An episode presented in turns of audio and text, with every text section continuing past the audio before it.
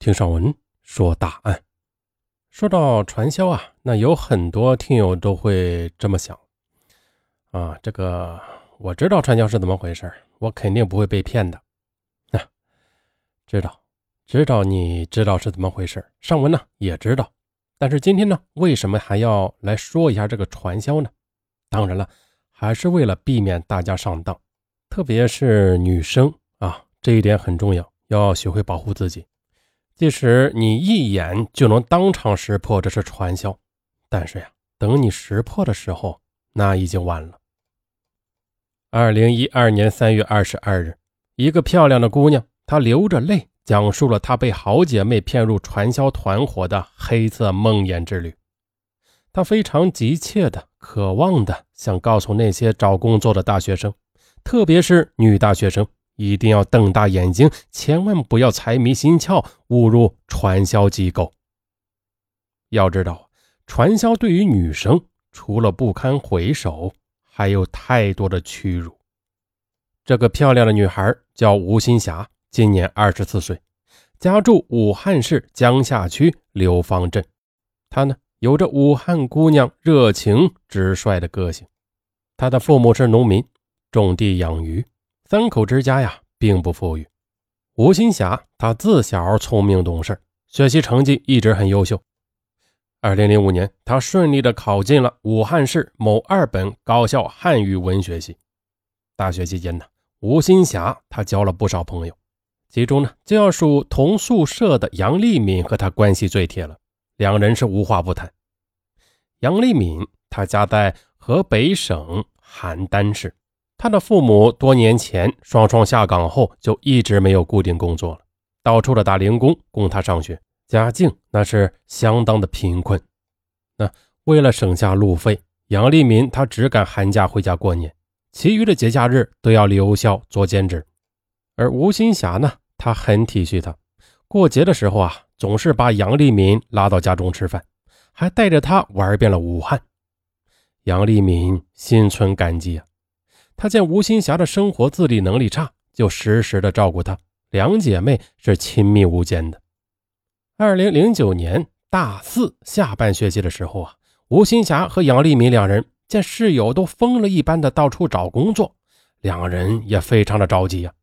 他俩跑了不少的招聘会，但是呢，直到六月份毕业时，两人的工作依然是没有着落。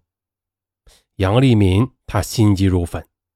作为外地人，租房、吃饭，样样都要花钱的。要是这样拖下去的话，就要饿肚子了。二零零九年的九月中旬，吴新霞在家中接到了杨丽敏的电话。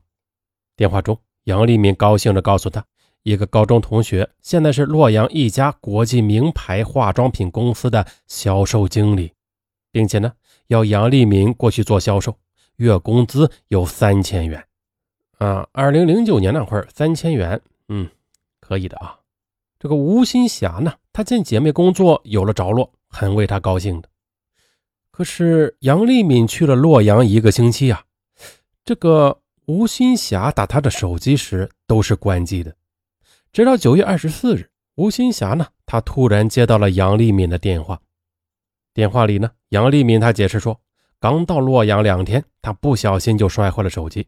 就送去维修了，因此呢，无法联系他。在电话中得知这个吴新霞工作还没有落实，这个杨丽敏他便热情的邀请他去洛阳发展。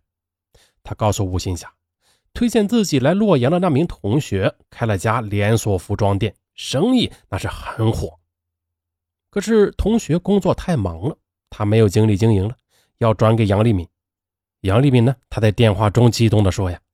店面是在市中心最繁华的路段呢，我去看过的，生意特别的好。我同学还说不收转让费，天大的好事！哎，你来不来？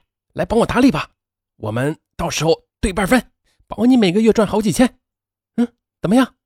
听到这里，吴新霞心动，早就不好意思在家啃老了，还有什么理由放着好几千不去赚呢？她当即答应了。九月二十七日早上。吴新霞征得家人同意后，便乘坐火车到了洛阳市。就在火车站出口处碰到杨丽敏时，他身边还跟着两个男人，而杨丽敏说呢，这两个人是他的同事。两个男人呢，就热情地招呼着吴新霞，并且第一时间把他的行李抢过去帮忙提着。吴新霞也就没有客气。杨丽敏说啊，先带吴新霞去他的住处休息，第二天呢，再去看服装店。接着，吴新霞被他们带着坐公交车，在七里河站下了车。再然后又兜兜转转的到了一个城中村。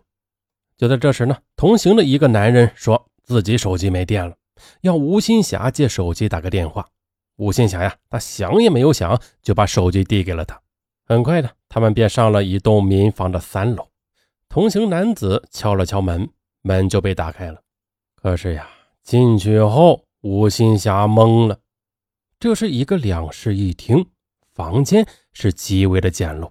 连把椅子都没有几把，空荡荡的客厅铺着大通铺，地上挤着十几个男人，厨房里边还有三个年轻的女孩在做饭。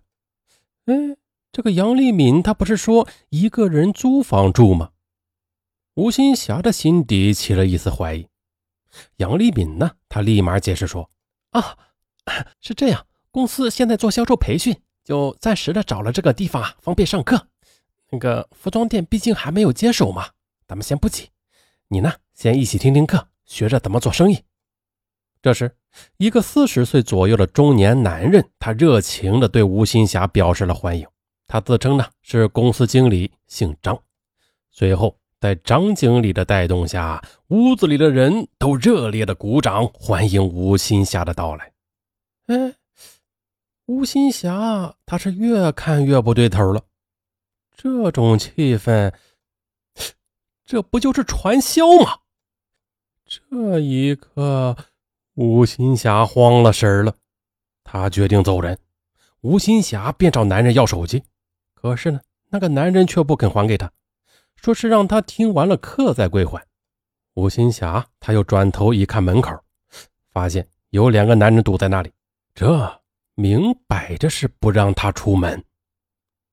此刻呀。他的心里已经确定了，自己是被骗到了传销窝点。吴新霞呀，他害怕极了。他质问杨丽敏为什么要害他。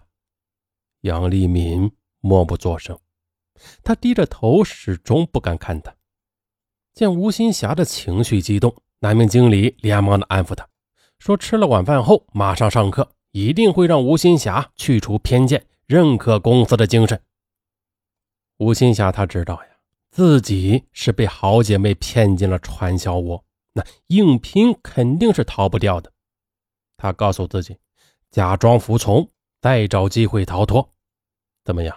这个吴新霞，她也是一眼就识破了传销，但是呢，还来得及吗？此时的吴新霞呀，她的心里虽然很怨恨杨丽敏，但她呀，还是强忍怒火。杨丽敏呢？他心虚的很，不敢和他说话。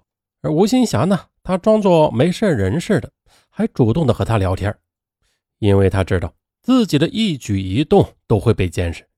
要让这里的人放松警惕的话，那他只能委曲求全。